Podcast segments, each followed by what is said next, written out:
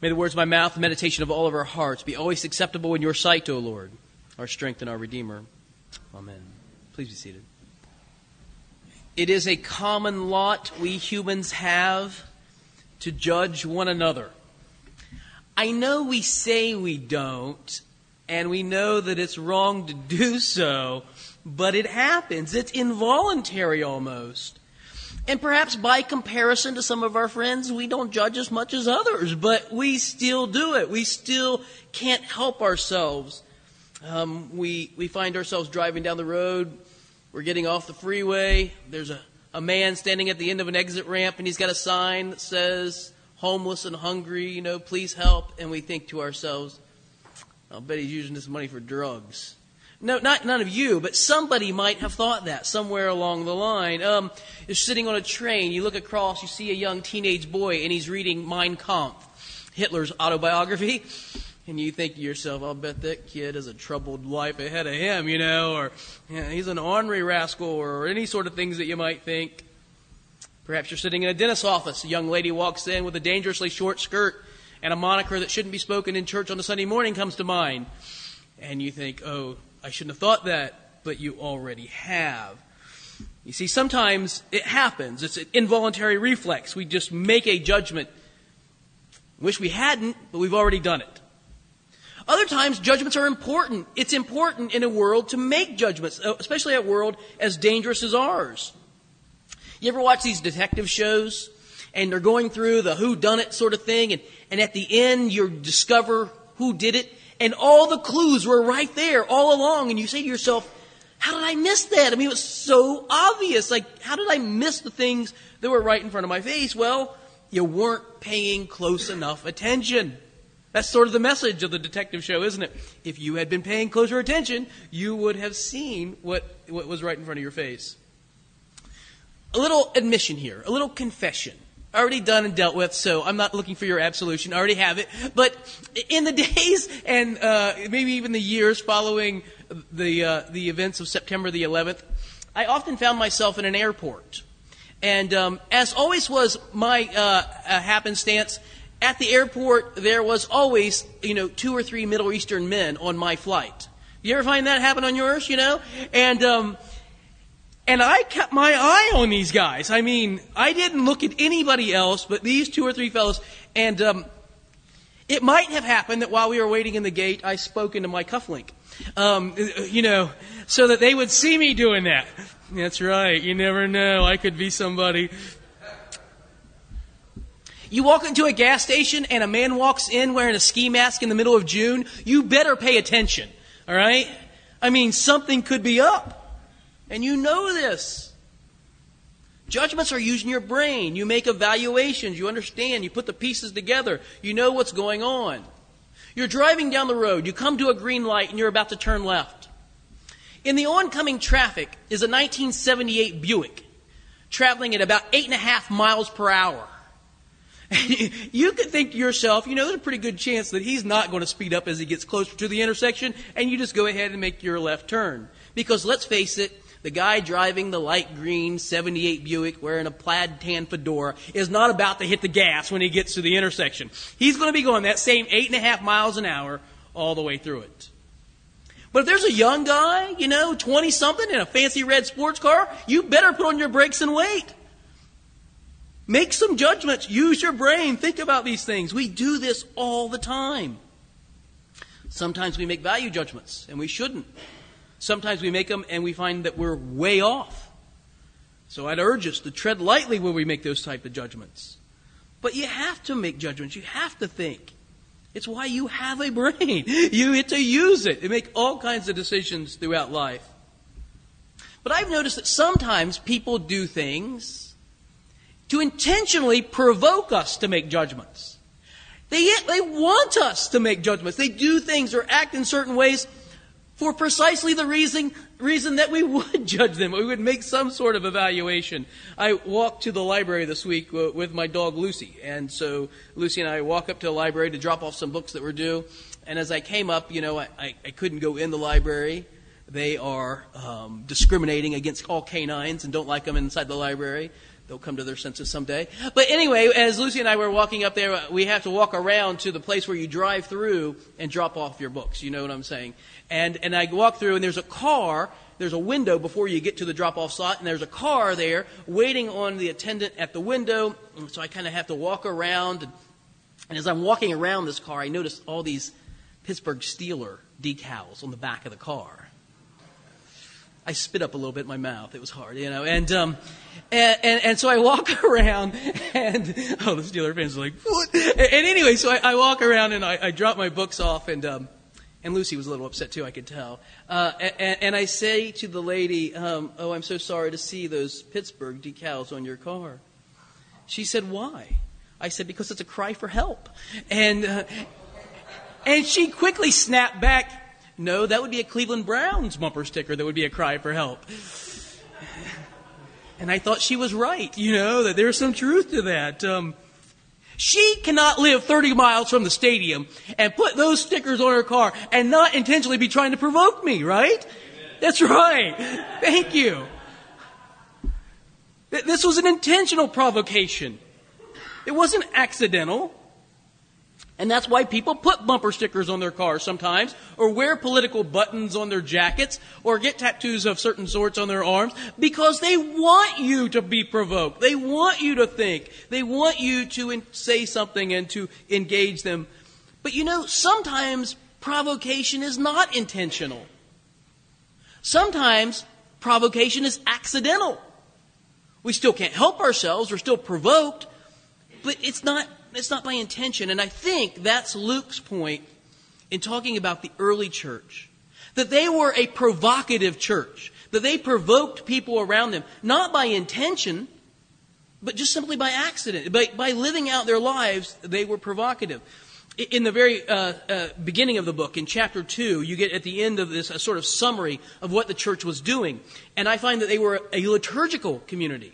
They were gathered together for worship. He, Luke says in, in chapter 2, verse 42, and the church continually devoted themselves to the apostles' teaching and to communion, which is the breaking of bread, and to prayer.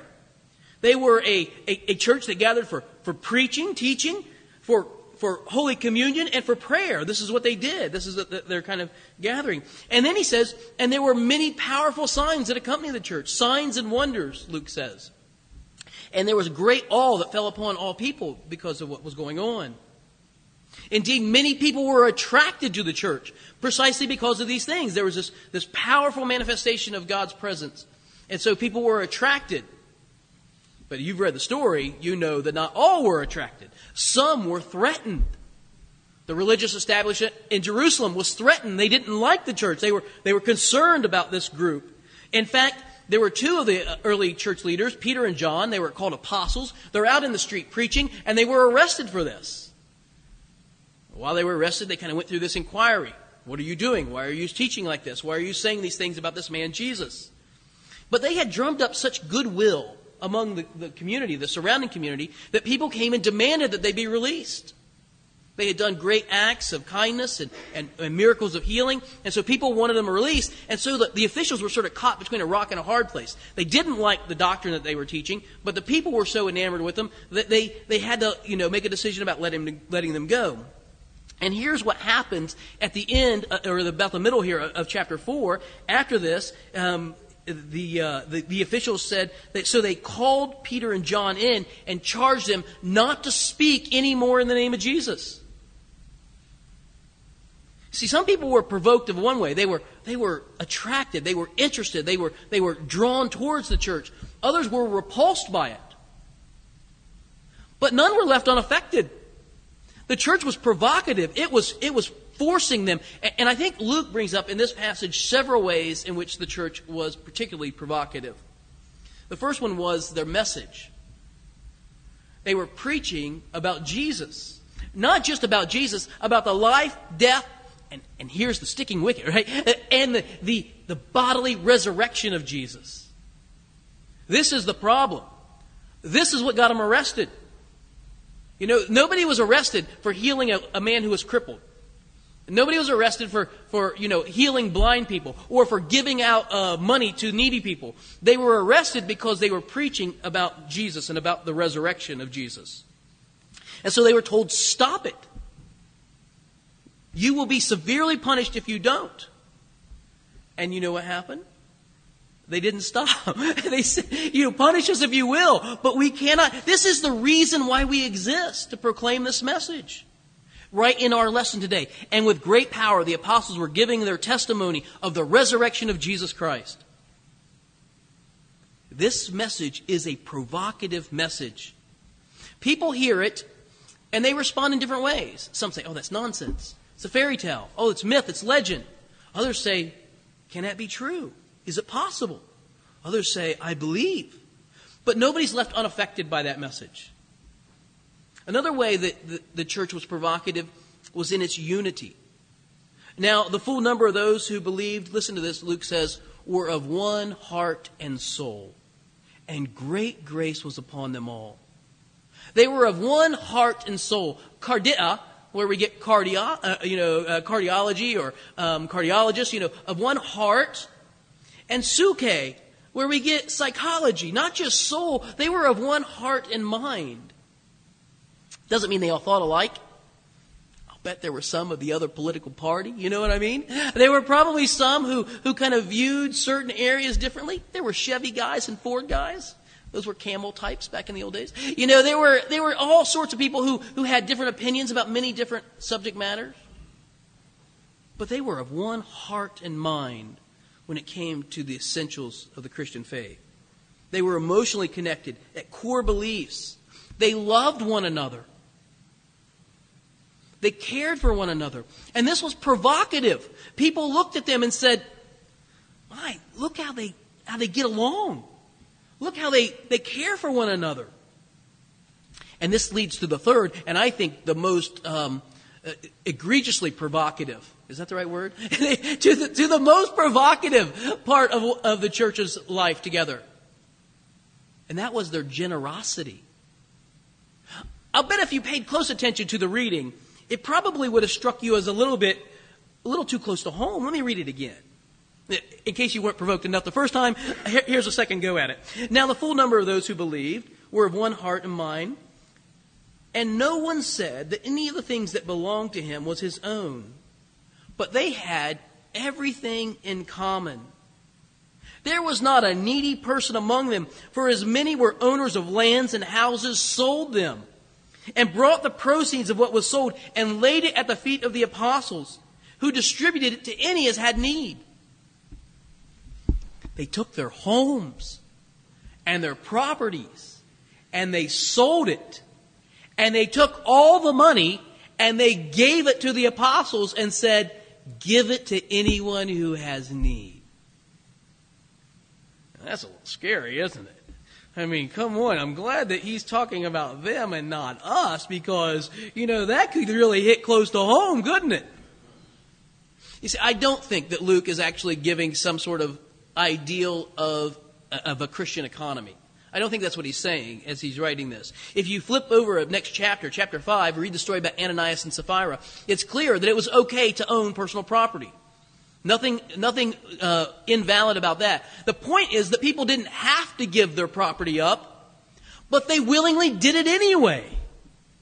They gave out of generosity's sake, out of charity's sake, out of love, not because they were forced to do it. That was what was so provocative about the life of the early church. Why are they doing this?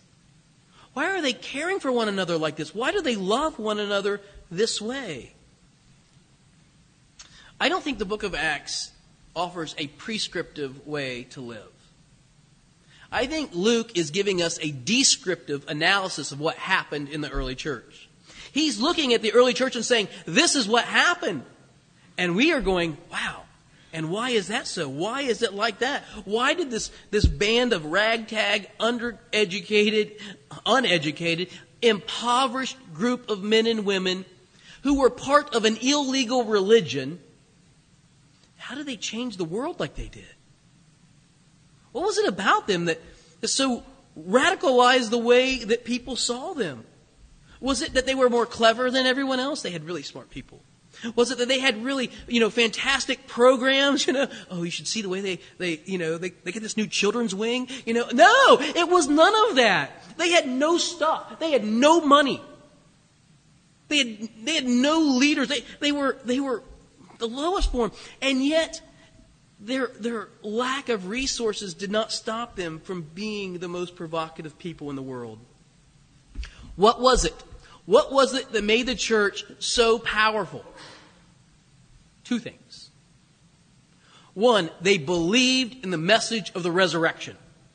They believed it with all their heart and being. It wasn't an intellectual exercise for them. They believed it. They bought into it.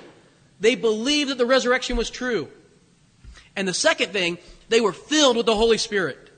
The power of the Holy Spirit worked through them and transformed them, made them into different kinds of human beings. That's the work of the Spirit, to make us more and more like Jesus. The thing that the church needs most. The thing that we have to have. And I think if, if Luke was giving us a prescription for anything, it would be this hold on to the faith, hold on to the gospel, and depend upon the work of the Holy Spirit. Uh, this past Thursday, um, on April the 9th, marked 70 years um, from the, uh, the date of the execution of Dietrich Bonhoeffer in Nazi Germany, April the 9th, 1945. He was executed just two weeks to the day before the 90th and 97th Infantry of the United States Army liberated Flossenburg prison where he was being held captive. Bonhoeffer, a Lutheran pastor, a theologian, was involved in um, in an underground seminary, an illegal seminary. He was teaching uh, young men to be pastors in those days, and and he was um, he was working against every philosophical tenet of the Third Reich. He was he was a um, complicit in a uh, in a plot to overthrow the Nazi government. And he was arrested and held in prison for two years on suspicion of these charges, though the, the, the, the um, evidence that uh, really against him wasn't forthcoming till just before his death. But on April the 9th, like I said, just two weeks before, he was, um, he was found guilty and on orders of Adolf Hitler himself was executed. He was taken from a cell, he was stripped naked in the hallway, and he was led down the hall to the courtyard where he and several others were hanged. There was a physician right across the hall from him who wrote in a, in a, a, a memoir later, who, the, the, physician survived, and here's what he said. He said, I saw Pastor Bonhoeffer, this is on the day, the morning of his execution, kneeling on the floor, praying fervently to God. I was most deeply moved by the way this lovable man prayed, so devout and so certain that God heard his prayer. At the place of execution, he again said a short prayer, then he climbed a few steps to the gallows, brave and composed. His death ensued after a few seconds. In the almost 50 years that I worked as a doctor, I have hardly ever seen a man die so entirely submissive to the will of God. Wow. It's been reported that Bonhoeffer was walking down the hall and he looked to the guard and he said, Today is the end. But for me, it is the beginning of life. Last words on earth. Today is the end, but for me, it is the beginning of life. And then you have this other party, this witness, who says he walks up there brave and confident. What in the world could make a man go to his death with such confidence, with such certainty, and dare I say, with such joy? What indeed? Name of the Father, and the Son, and the Holy Spirit.